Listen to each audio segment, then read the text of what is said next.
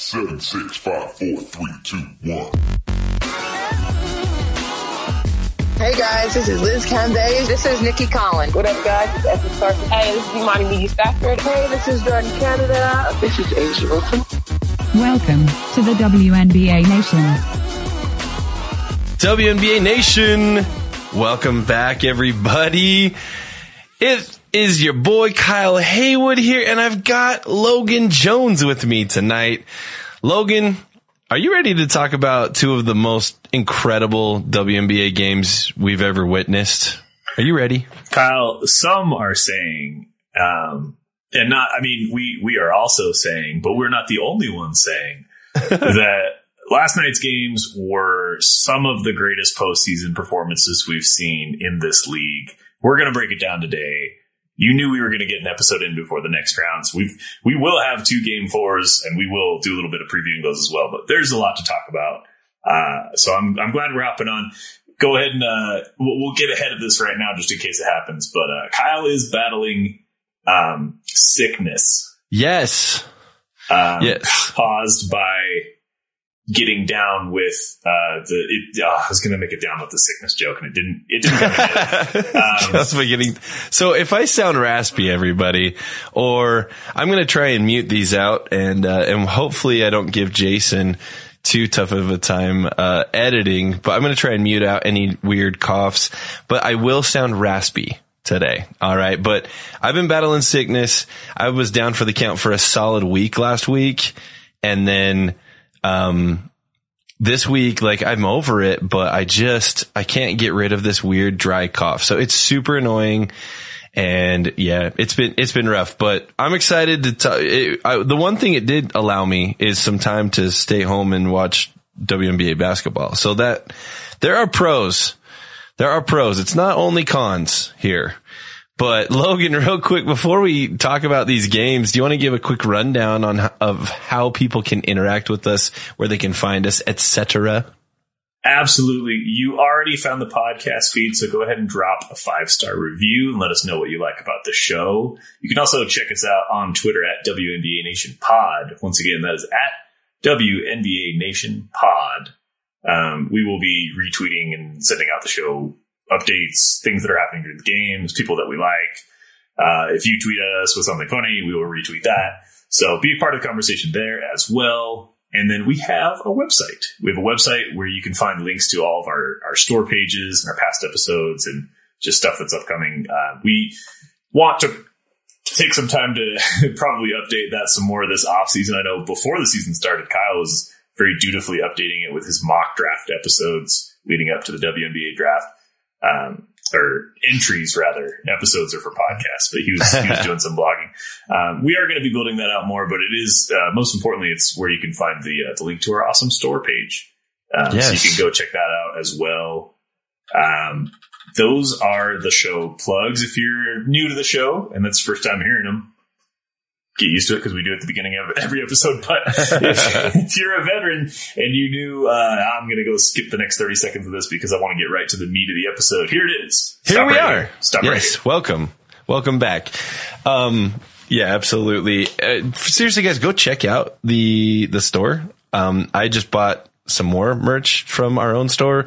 Uh, brought in some more, and every single thing I get super high quality. We just got another sticker that we're putting on the back of a car. Um, uh, the reason we're getting a new sticker is because the old sticker from our old site from several years ago is it kind of wore off.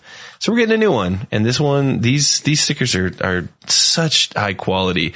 I wash my truck like all the time and wash our car all the time and they never come off. So Yeah, you know, Kyle, they, they have that stat out there about how like 90% of episodes or podcasts don't make it past like three episodes. yeah. Well, 0% of podcasts have mugs this cool.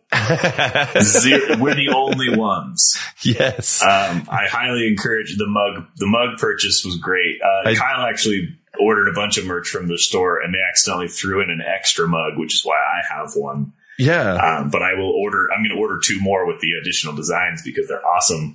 yeah. Um, so just, just to, you know, support your favorite podcast, but also they're just great mugs. So if you're in need Yeah. of one, I mean, why not? It's good stuff. It's good stuff. Um, Logan, let's hop right in and talk about. can we- Let's just talk about. I, I'm tempted. I'm tempted to talk about the Aces and Storm game just simply because it's like It's it was- one A. it, yeah, well, it's it's one A, but I got to go one B because it's it happened first, and it's the game that will happen first again. Uh, probably tonight, as you are listening to this, it will be the sixth, and you'll be listening tonight.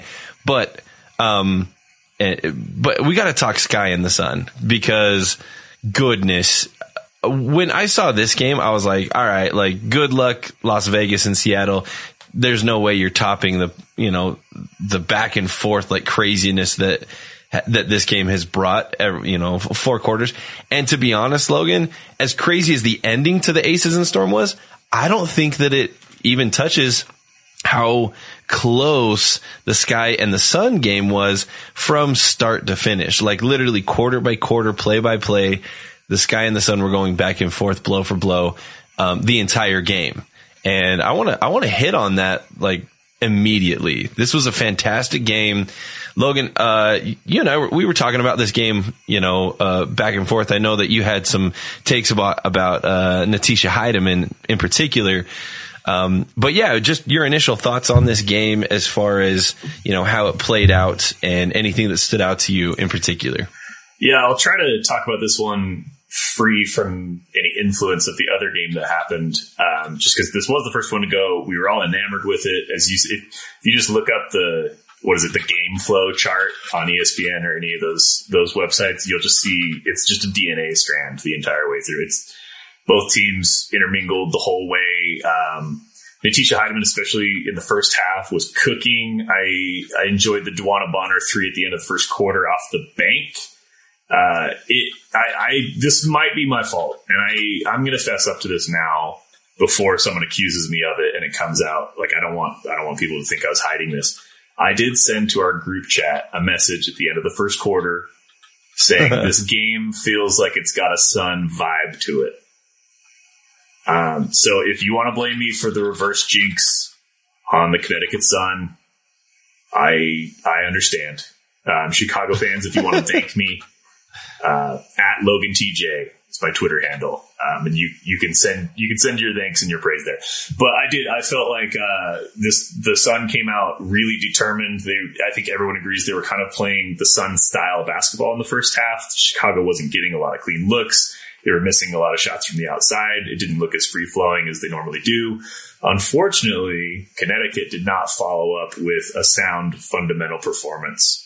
Um, they missed a ton of shots on the inside. I know you've got that stat written down.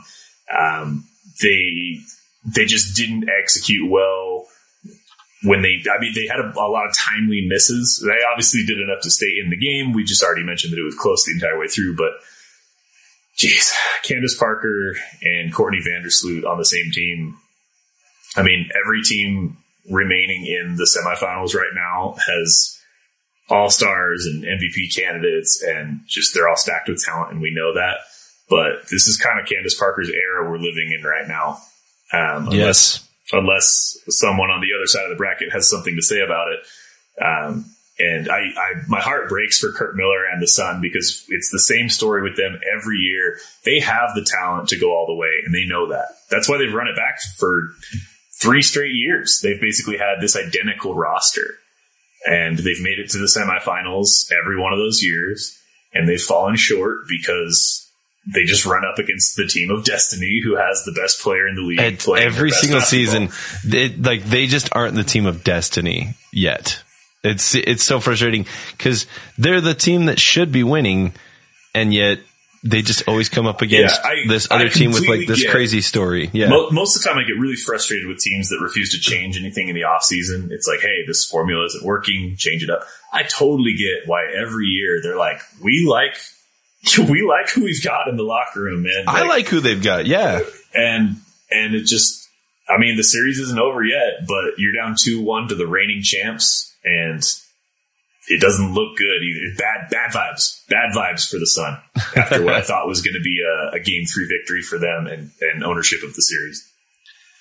So a couple notes that I had on this game. um, as I went through. First of all, yeah, like stellar performance. You know, Bonner with 18, uh, you know, Williams, Hiedeman, uh, Brionna Jones, you know, Bree Jones with, with 12, like all four of those players in double digits across the board. Like really, really solid, solid game. And Alyssa Thomas, although she didn't put up a ton did not o- shoot on offense, Yeah, I was going to point that out. Yeah. she went three for 12, but she, she pulled down 13 boards and had seven assists. Yeah. You know, she had more boards and more assists than she did points. So like, like really solid. However, um, man, like, I, I do feel for the Sun because they had, they had so many good things happening. Um, you know, you just felt it like everything down to when Bonner banked in that three to end the first quarter was just like, I just felt like there was so many good vibes going through this game that it really felt like they were going to pull it out at the end, especially at home.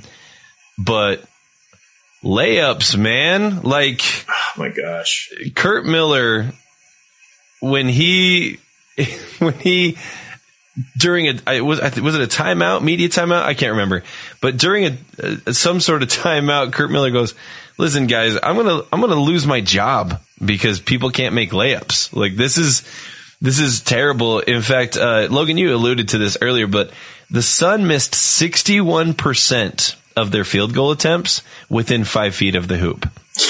Can't, can't You get that. you get ten layups, Logan, in the playoffs, but you have to miss six of them. That's insanity to me. That's crazy that they missed that many close shots. Like you, you can't you can't win the playoffs. I don't care how good your vibes are. You can't win the playoffs when you can't make a five foot shot. Well, and you really you want to take advantage of a game where I, I left this out, but if you want a box score read a little bit, Chicago not good from three in this game. Six of twenty five. Didn't have it going on from deep. I don't think anybody made more than one three pointer on it. Like nobody was No. feeling it at all. Allie Quigley bad. I, we we're an Allie Quigley pod. Not a memorable game for Quigley. yeah, one for seven from three and one for eleven from the Um, field. Meanwhile- Bad performance. Yeah, Connecticut. Uh, they, I mean, they shot way less. They they went five of twelve, um, so it wasn't necessarily a needle mover, but they at least were efficient from back there. Free throws about even across the board. It just comes down to that that shooting percentage. Like they were getting looks inside, and I don't know if former defensive player of the year Candace Parker's presence is just that imposing in the middle to to force them to get a little tight and choke on those shots a little, but. Ah, I don't know. Candace, by the way, did finish with just a ridiculously full stat line that included two steals and three blocks. So she was down Yeah. there doing damage, but it, it was just so obvious. Like this, we're gonna, this is gonna be a theme of today's episode. These were great games full of worthy teams. No, no team that wins the WNBA championship this year is going to be a fluke. These No, are no, no, teams not that deserve to be here. I, I think Chicago deserved to win this game. I don't necessarily think that Connecticut had it won and then choked it away by any means. At the same time, they've been here again and again and again.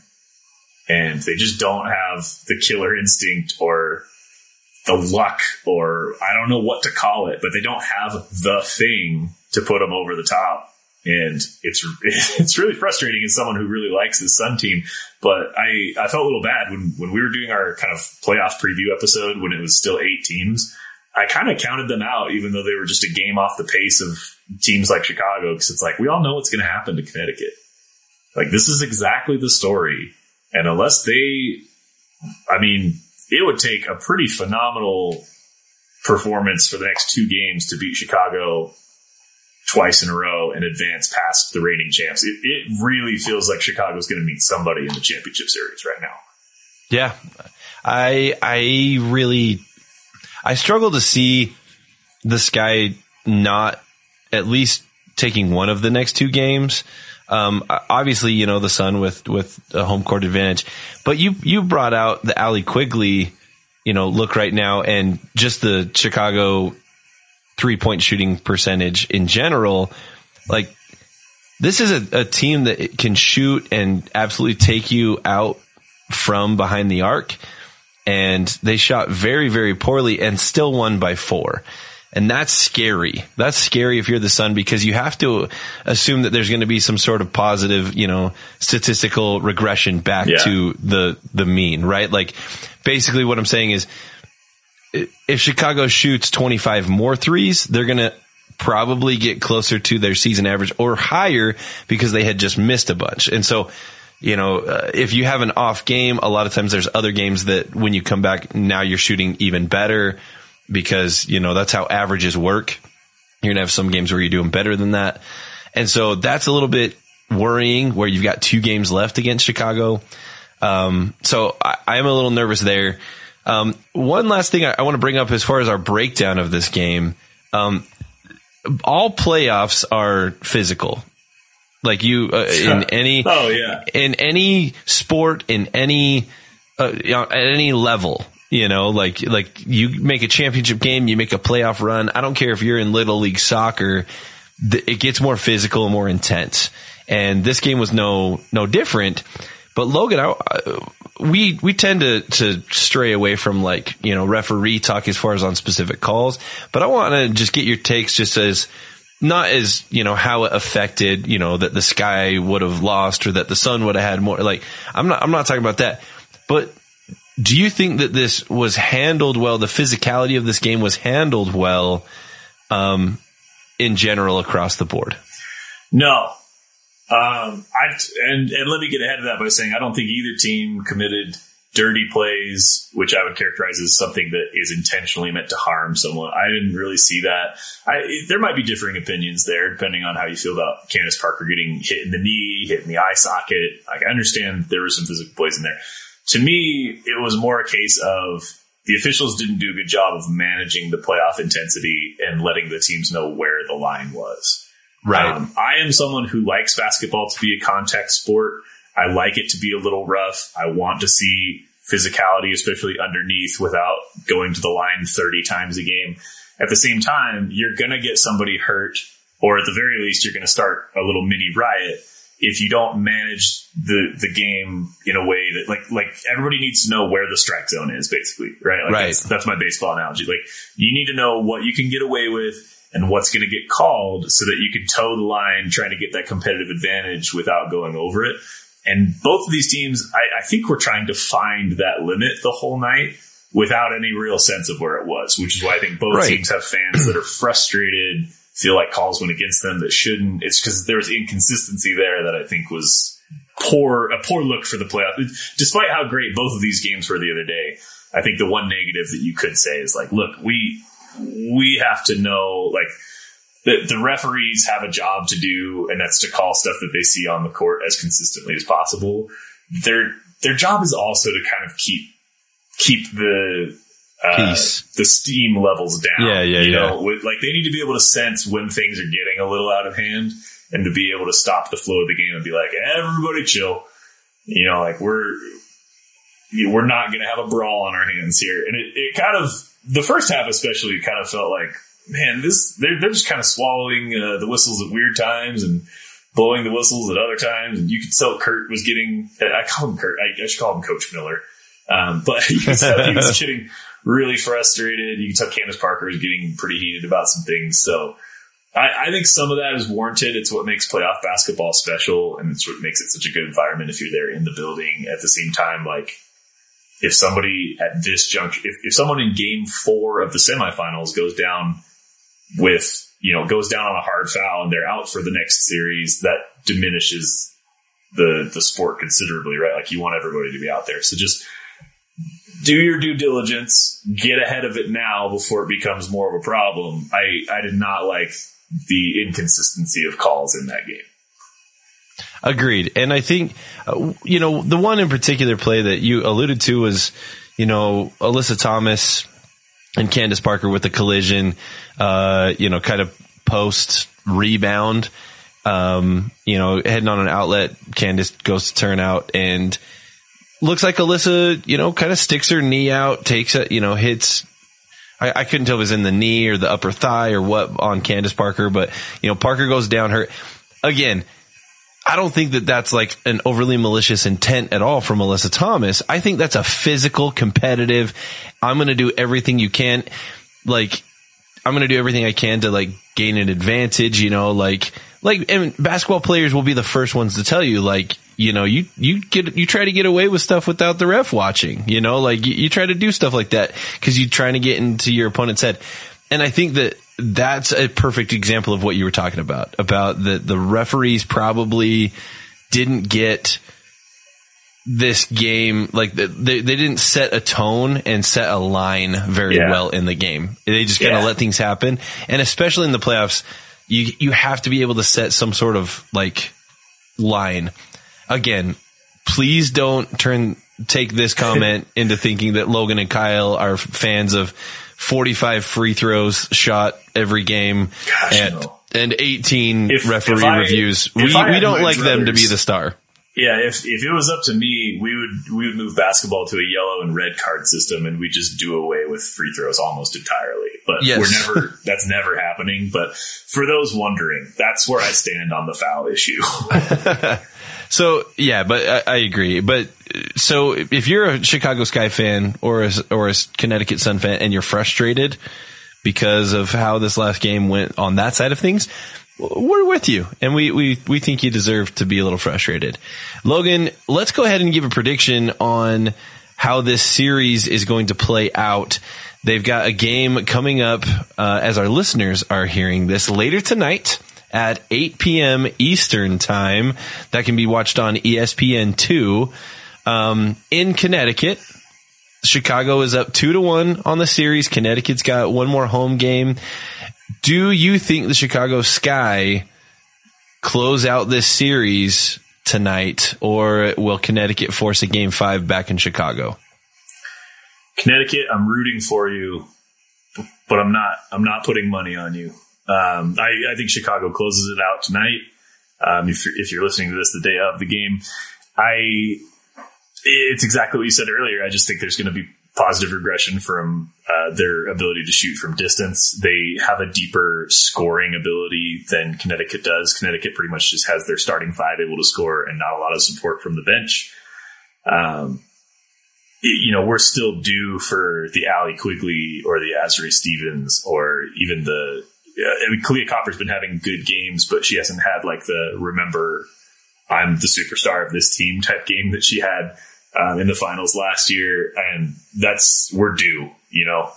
And I, I think Chicago all season has known exactly what it was going to take in order to get to the position they're in now. Like every every night, every time they've played a good team, they've done exactly what was asked of them in order to move forward. And I think they know, like we we don't want to go to a game five. We don't want to go back to Connecticut. We're not doing that. We're going to close things out. We're going to face the winner of the other series. We're going to win a second championship. Candace Parker is going to get another ring. Like that's where their head is at right now.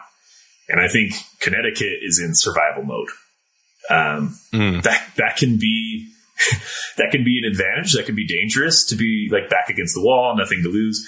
Historically, it has not proven to be in Connecticut's favor when they get back to like when when they're on the ropes, they they get knocked out. That's what happens. I like the call. I like I like the take. Um, I have a really difficult time with this p- prediction because I do think that at times Connecticut has looked like the better team. Um, and I do think that if we can see a similar game uh, out of like a Natisha Hiedeman and you know Courtney Williams, like both playing really well, and then be able to see Alyssa Thomas and or Jonquel Jones step up. Um, you know, they both played well, you know, on the boards and Alyssa Thomas had some good, good assists, but like just offensively, neither one of them played very well. They were a combined six of 22 from the floor. I think that Jonquel Jones, you know, MVP Jonquel Jones is going to show up. And if anything, this might be that game that that she comes out. And if we're talking about Allie Quigley statistical regression, you know, positive regression in her statistics, we also got to bring up Alyssa Thomas and Jonquel Jones, each only bringing in, you know, six points apiece. I think that they could easily come in and make a big difference in this game. And, uh, and, so I, I think Connecticut is probably going to go ahead and take this game four and force a game five back in Chicago. But I do think I've, uh, I do have Chicago winning the series. Um, but I've got Con- Connecticut taking this game four. I like it. I, it sounds like Jonquel is your kind of if you had to name an X factor in this game, kind of a deciding I think so. deciding player. I, I think so because like she didn't she didn't play well obviously on Sunday, you know, had a really really rough outing, but she had a good outing um when they lost at Chicago in game 2. She had a good outing, but nobody else did. So like that's when DeWanna Bonner only dropped I think like 2 points and was 0 for 6 from the field. So there's Connecticut just needs to put if they can put it all together, and I know that they can. This is a scary team still. I still think that this could be a, a really, really rough out. Um, and I think that, you know, playoff intensity facing a, a must win game, that might be the factor to, to bring it out of the sun. So I hope so. I hope so, because you- you know me, I, I'm also very hopeful for- the Sun if they Yeah. lose this game. I'm also very hopeful for game five because man, these, these have been some excellent, excellent games. Oh, we're we're all so getting far. greedy in our group chat. We're all getting, and I know you guys are too. If you're listening to the show, we all want seven game series, and I I realize that makes the playoffs about as long as the regular season. I don't care. Um, we we badly want these games to have some more back and forth, or these the series rather. But I, we, we might have to wait a little longer to get to that point. Um, Absolutely. this is a bit of a dart throw, but I feel like we are due for the Kahleah Copper takeover game, so I'm just going to shout that out now. Uh, and if that, it happens, uh, that might happen. that easily could happen because I mean she had a good game. She had a well. She ended up with a, a good stat line. I'll say she ended up with a good stat line. You know, 15 points, five boards, but she was only four for 12 from the field. Like she It was- struggled. It was nothing like earlier this year. These teams played and went to overtime, and she ended up like I think she put up like 20 shots. Yeah, She had like 27 in the game, and I know she's going to have a postseason performance like that. I just don't know when it's going to come. So I'm just going to call my shot and hope that it's this one. But yeah, that's a good point. If you've got am- Copper and Quigley, scared. Copper and Quigley playing better, you know, yeah, I- is I'm that counteract of, if uh, Jones and Thomas play better? Could be. we've we've maintained some degree of optimism for Connecticut over the last really two off seasons of of podcast coverage because we're like, well, they're still going to be good. Um, I, I worry that this might this might break me. if, if they get bounced to the semis again, it's to be like, what do you do? I could see that. I 100% could see that because it's, yeah, uh, yeah. It's like, what? Do you, come on, guys, come on. Um, let's let's pop over to Las Vegas now, and uh, Las Vegas, Seattle. I, sh- I say Las Vegas because they won the game. Yeah, Seattle Um, fans, you got to just you got to just skip to the end. Uh, you just got to move This is this is this is this is rough. move this is uh, rough. twenty minutes into the future, and uh, we'll catch you on the other side. Yeah, this is this is painful. Not because Seattle played bad, but because Seattle's playing such great basketball and had the game won, and literally Jackie Young happened. Like that's it. Like sorry, but that's you know 1.7 seconds, 1.8 seconds, or whatever. which- Point eight. let's- let's Is it talk point eight or 1.8? I can't remember. It was, it was 1.8, which, all right. Like, originally, Sue Bird hits the, well, A'ja Wilson does her thing. Looks like they're going to win. Sue Bird goes whole 2018 semifinals against the Mercury and does like hits the corner three. The clock at that point has 0.2 left on it. They go back. They're obviously going to put some time back on the clock, but it, it feels like it's going to be a catch and shoot situation for Vegas no matter what. They put a second and a half back on the clock. And now it's like, well, maybe Yeah. it, it- defensively, now you're like, well, they can run a play, like they can get someone open, take a dribble, even.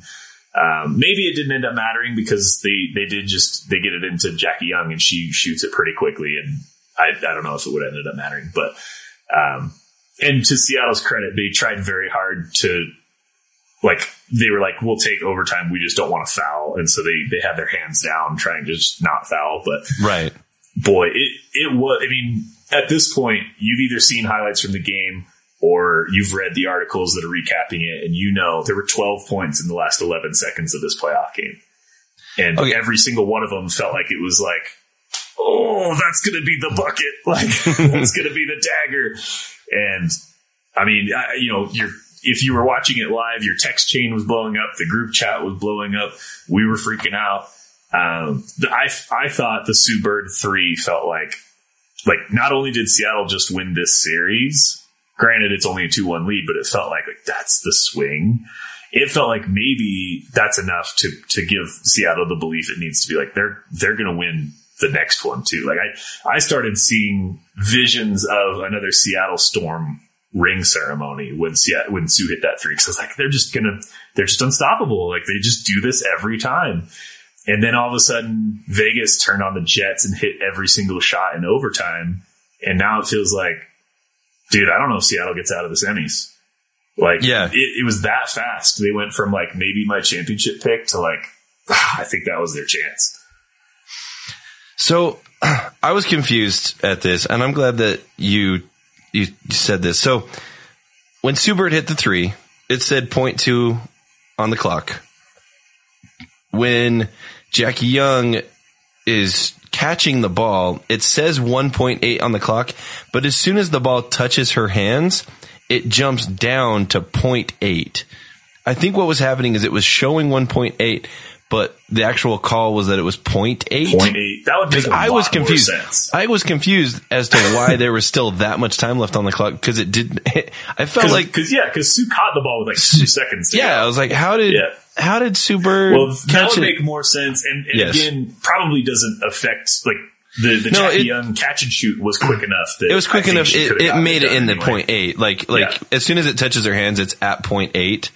Like it like it switches down to point eight, and then she gets it off in time, plenty of time.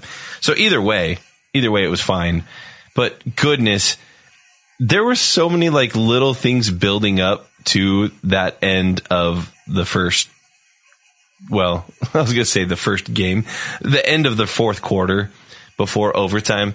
Um, so the one I, one thing I want to point out is is you mentioned that Seattle had their hands down. They didn't want to foul. They were like, "Hey, we'll just take overtime." I, I didn't. I didn't like that. By the way, I don't. I don't know if I included that Right. analysis. But You know I who thought- else didn't I like it? Yeah. Seattle coach Noelle Quinn. Like she's she said she said that's on me. She's like eh, what happened at the end of the game, execution, everything. She goes that is all that's on me. So she she's taking full responsibility on you know whatever def- defense was was uh you know set up there.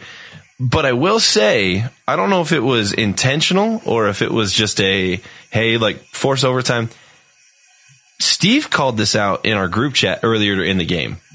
He pointed out that Las Vegas, pretty much all series, but especially and in particular this game, was attacking the hoop. Like, like they weren't just, they weren't just like looking for open shots. They were going right at players and finishing or at least, you know, drawing contact, drawing fouls, and a lot of times finishing through that contact. And they do a really, really good job of that. And they've done that kind of throughout all the whole season. Kelsey Plum is one of the best finishers, you know, contact finishers in the game. A'ja obviously does it very, very well. She's, I don't know how many and one A'ja Wilson's has had, like, and ones A'ja Wilson has had this season, but it's a lot. And so be, maybe because of some of that, you know, maybe I don't know if they were coached to do that or if that was just like a hey, like don't foul them because they make it anyway, you know, kind of a kind of a deal. But man, it was a there were there were just so many things. Like Seattle did so many things right at the end of regulation and ended up losing by twelve in overtime. Like they Yeah, they had the game almost won. I, I feel like they lost the game when Jackie Young put that bucket down because they were just shat. Like mentally, you see Sue Bird hit the bucket in your home building, everyone erupts, And you're like, like, "We did it!" bring as on soon as you game four, overtime, yeah. it's almost like you like they just didn't have anything left. I don't know. Not necessarily like in the gas tank, like conditioning wise, but just emotionally, it was like we we had this game. That was a Bree Stewart quote, by the way. Um, let me go make sure I get that exactly right. Do-do-do-do. Oh, maybe I moved off of that page, but she essentially said we had the game won and we gave it to them, Yeah. and that was you could tell the overtime was like this game's over. Still a great game start to finish, and overtime is always thrilling, but overtime got away from the storm at home because it was like we they they just weren't ready for that I mean, it was a historic amount of traded buckets at the end. No one could have been prepared for it. No, But that was it was insane. It was yeah. The I, last I feel for Seattle. I don't think they're dead yet. But No. that is a tough game to come back from, man. Um, I'll say this: something you can't let happen. Um, A'ja Wilson went 14 of 20 for 34 points. She had 11 rebounds, three steals, and a block. Uh, she made all six for free throws. She played MVP basketball. Um, Chelsea Gray played almost as well. Chelsea Gray went for 29. She actually, I think she had the best game of anybody, even though A'ja Wilson had kind of the big timely plays. Um, also didn't sit a single minute, as you pointed out. right. Um, but Chelsea Gray has really showed. I mean, we all love Kelsey Plum. We've talked about her lots this season. I think Gray has stepped up in this postseason as maybe the reason that they're going to make it to the finals. Maybe be the reason that they win the finals. Um, yeah, I, I agree. I think Chelsea Gray single handedly has been the most impressive player in the playoffs this season. Like, and, and, and I'll even add that it, I think it goes back to the end of the regular season. Again, Kelsey Plum getting a ton of attention, Jackie Young getting a ton of attention, A'ja Wilson obviously getting a lot of attention. Chelsea Gray seemed to be kind of forgotten a little bit throughout the season. Um, but you know, we, my wife and I attended Sue Bird's last home regular season game. And at the end of that game, like we walked away and my wife, uh, Clyde's like her, her like passing comment at the end of that game was, geez, Greg just absolutely shredded Seattle tonight. Yeah, like that's, that's that was the takeaway. That's the because every other matchup in this series is so dynamic and interesting, but Chelsea Gray has the better of this end of of, of the matchup in the in the backcourt. Yeah. Um, and I've you know to to Seattle's credit, they had a very evenly balanced score. I mean, they they basically go seven deep, um, Right. same as Vegas. So they, I mean, they, these teams are in a lot of ways they're kind of mirrors of one another. But to have a team with Bree Stewart and Tina Charles and Sue Bird and Jewell Loyd come up that short. I mean, Sue Bird went full hero mode on that shot, and I think felt like like that sh- sort of shot deserves a playoff victory. Yeah. Um, but yeah, we're talking about Chelsea Gray's stat line. She had half of the team's three pointers, half of almost half the team's assists, just all to herself. She was a monster out there. Um, what what worries me about Seattle is it feels like it's Vegas's year. They they bring in Becky Hammon. A'ja Wilson's having this amazing season. Um, it just feels like she's due for a ring. You know, the first maybe of many. At the same time, Vegas has been a little inconsistent all year, and it's really tough to have two players go for 30 in back to back games. Yeah. And if that's what it's going to take to get a win over how Seattle's playing right now, it's it's going to completely depend on how good is Noelle Quinn at getting Seattle like back in a mental space where they believe they can win the series. Yeah. because it's a lot easier said than done. Like these, obviously, these players have won multiple championships. Bree Stewart's won everything there is to ever win. Sue Bird has won a million gold medals, but it's really tough when the wind gets taken out of your sails like that to actually, you know, the the internal drive that makes you feel like this series is ours. They can't hang with us. We, you know, we got this. Really gets robbed from you when with a loss like this, and it it takes some incredible coaching in order to get you back on the horse and be like, go out and beat Vegas tonight, and then beat them two nights from now and get to the finals, and we'll see from there. Like you, that you got to take it a day at a time, which is the biggest coaching cliche in the world. Um, but I don't, I don't think they're dead yet. I think this Vegas team has shown little bits of inconsistency and little vulnerabilities all season. Um, they have maybe the best player in the series, but Bree Stewart is still Bree. And I think we probably are overlooking the fact that she went 20 and 15 in this game as well. So you never know. You never Yeah. know, Seattle fans. I, man, I, I wish I, I wish that there were sporting moments that happened as f- like that happened more frequently, like what we saw in the last like few seconds of this game. Um, like Seattle was up four You know, Seattle was up four with like just a few seconds left. It was not, it was not like, uh, uh, you know, right down to the wire. Like Seattle, what an absolute gut punch. Seattle's up 89 to 85. Uh, I think that's when like Riquna Williams hit that three, right? Yeah, Uh, well, and that's that's what Bree Stewart talked about. She she specifically referenced being up four at that point in the game, Yeah. and said we had the game won when we were up four. And I I think what she didn't say, but what we all felt watching it was, yeah, if you're Seattle, you're thinking it would take a miracle for Vegas to win this game. Unfortunately, sports is chaotic that way.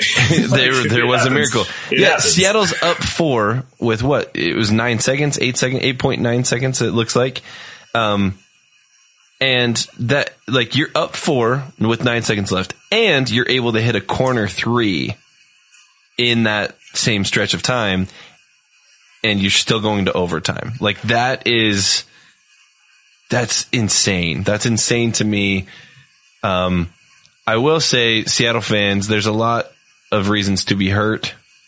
Um, and uh, and I'll just call it like I see it. I think A'ja traveled. I also will say, if I'm a referee, I'm probably not making that call. No, You know what I mean? yeah, no, I get you. Logan, why is it that we're okay with referees not making those types of calls at the end of game that are going to determine the game? Like, what is it about sports fans? What is it about just sports in general that there's like this, there's, there's the unspoken rule of, cause here's the thing. I'm watching the game and I called out, I was like, oh, that's a travel out loud, like said it out loud as I'm watching the game and yet it obviously wasn't called. And you know, a lot of people, I'm sure, at the game were like, "What the heck? You know, what's going on? Why? Why do we have that? Why are we okay with that being the case?" and I, that's, I'm asking Uh, it not rhetorically, like. I, I agree with it. I'm asking it as someone who's a, kind of agrees with the idea that you kind of let the players make the decision. You know what I mean? I hear what you're saying. I know why you agree with it. And at times I agree with it depending on the call. This is actually a time where I don't. I think they should have called it. Um, and I, I love both of these teams. I'm not, I, I hope there's no bias here that's bleeding into this. Uh, my problem is there are, there are whistles that are incredibly subjective and then Right. whistles that are pretty objective. Um, Right. I get frustrated at the end of games when referees call charges or blocking. Right. Because Or, those aren't you know, things- necessarily cut and dry. things that refs get wrong a lot that are like, dude, like, you know, in the last five seconds of, of play, everybody kind of knows like they are, those seconds are officiated a little bit differently under the basket than the rest of the game. And we all kind of know that. When it comes to out of bounds, traveling, goaltending, things Right. that are like really cut and dry. Obvious. I want to see him called no matter, I don't care if it's the MVP. I don't care if it's going to cost him the series.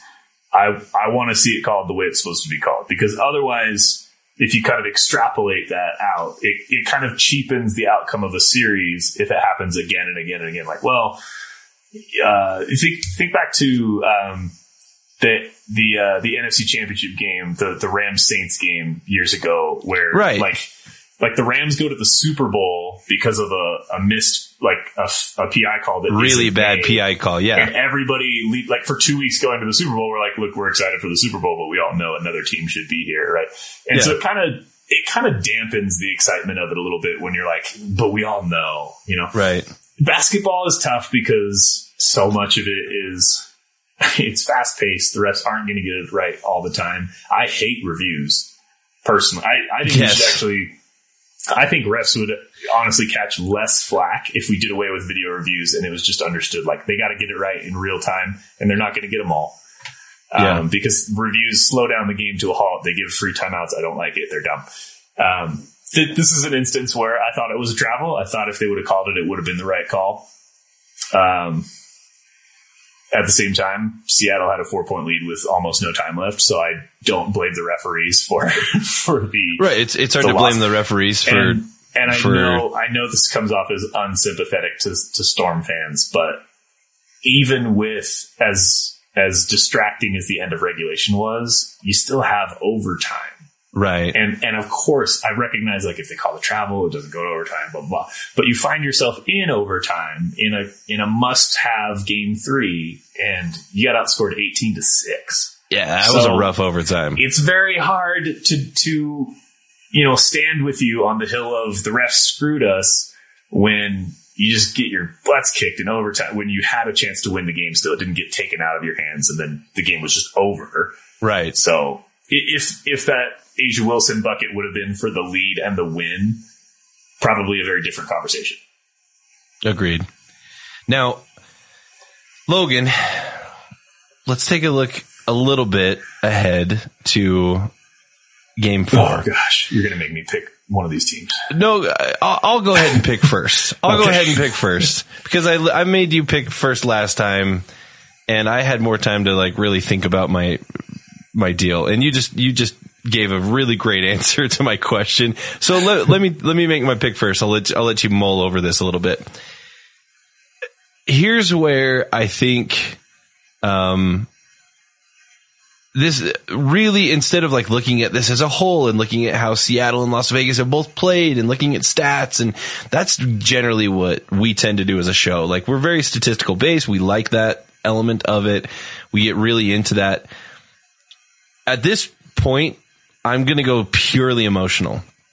Pure emotion right now.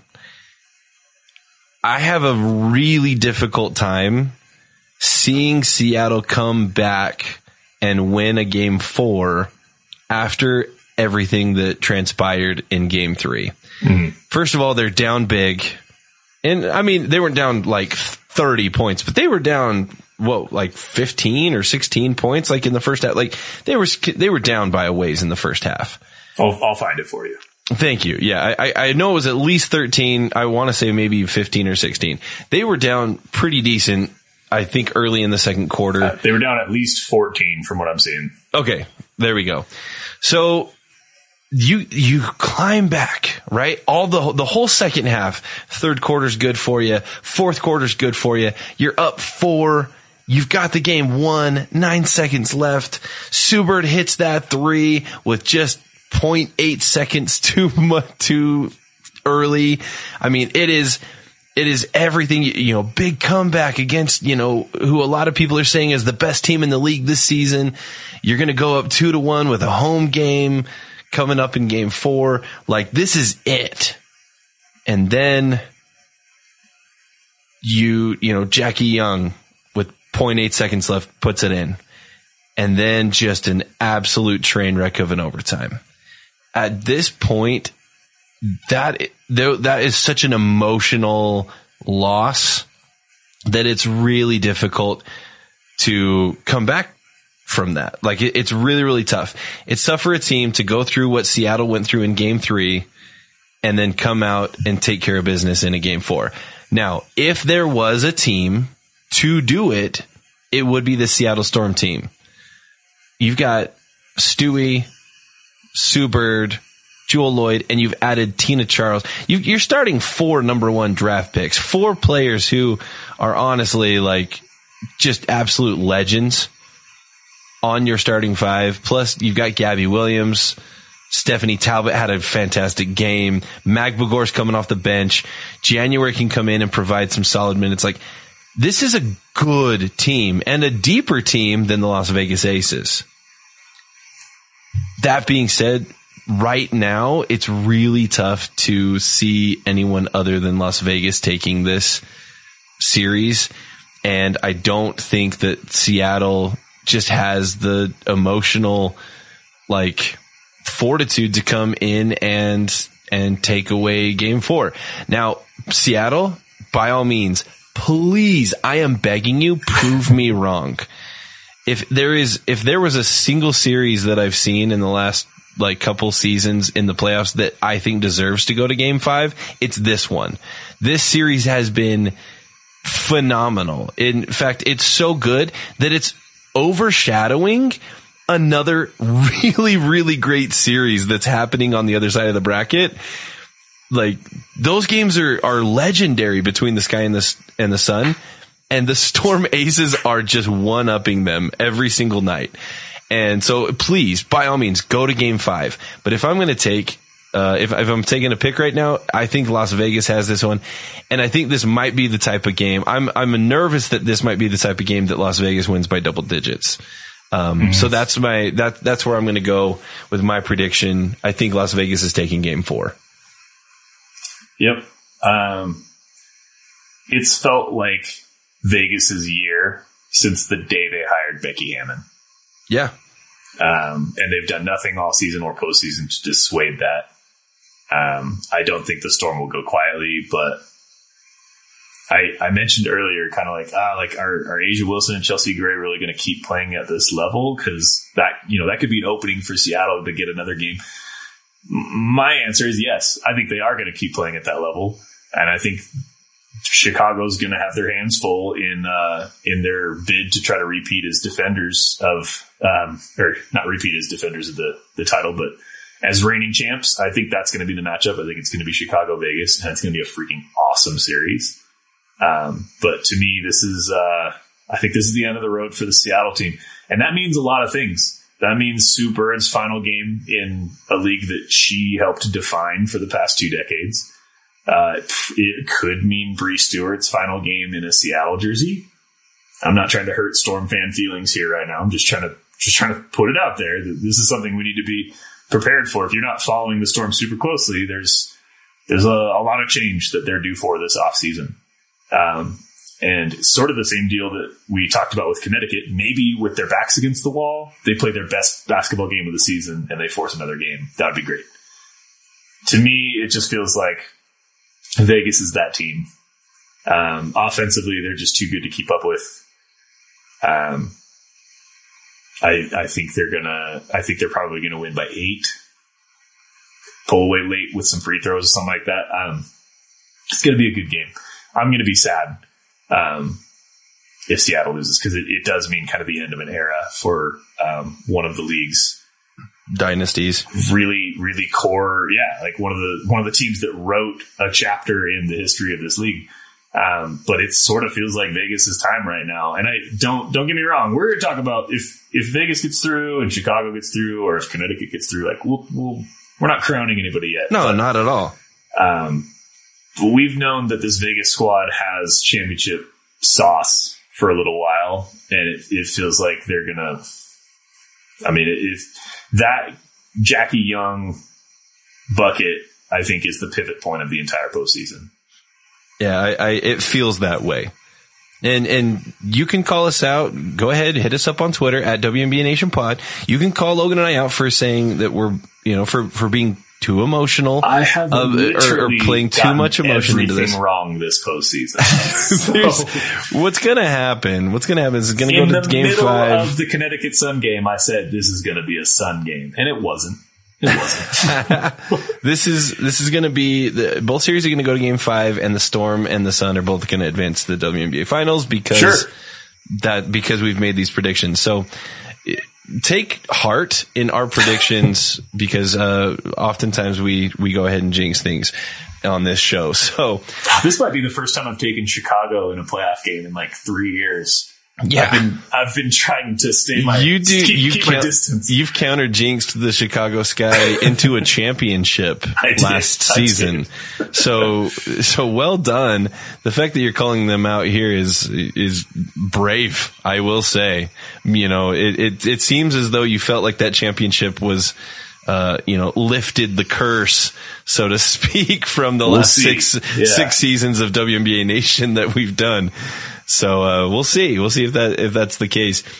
Logan, thank you for uh, th- thanks for a good episode tonight, man. This was great. I didn't think that two games would take us nearly an hour, uh, but here we Makes are, sense. closing in, getting a little bit closer, approaching that hour mark. So we're gonna go ahead and wrap this up because you guys have some basketball to watch tonight, and uh, we hope that you've enjoyed a little bit of time today hanging out with Logan and I, uh, getting a little breakdown and getting our thoughts as the games are about to approach. Again, reminder, I'm sure you all have this on your calendar and are ready to go. Watch the games tonight.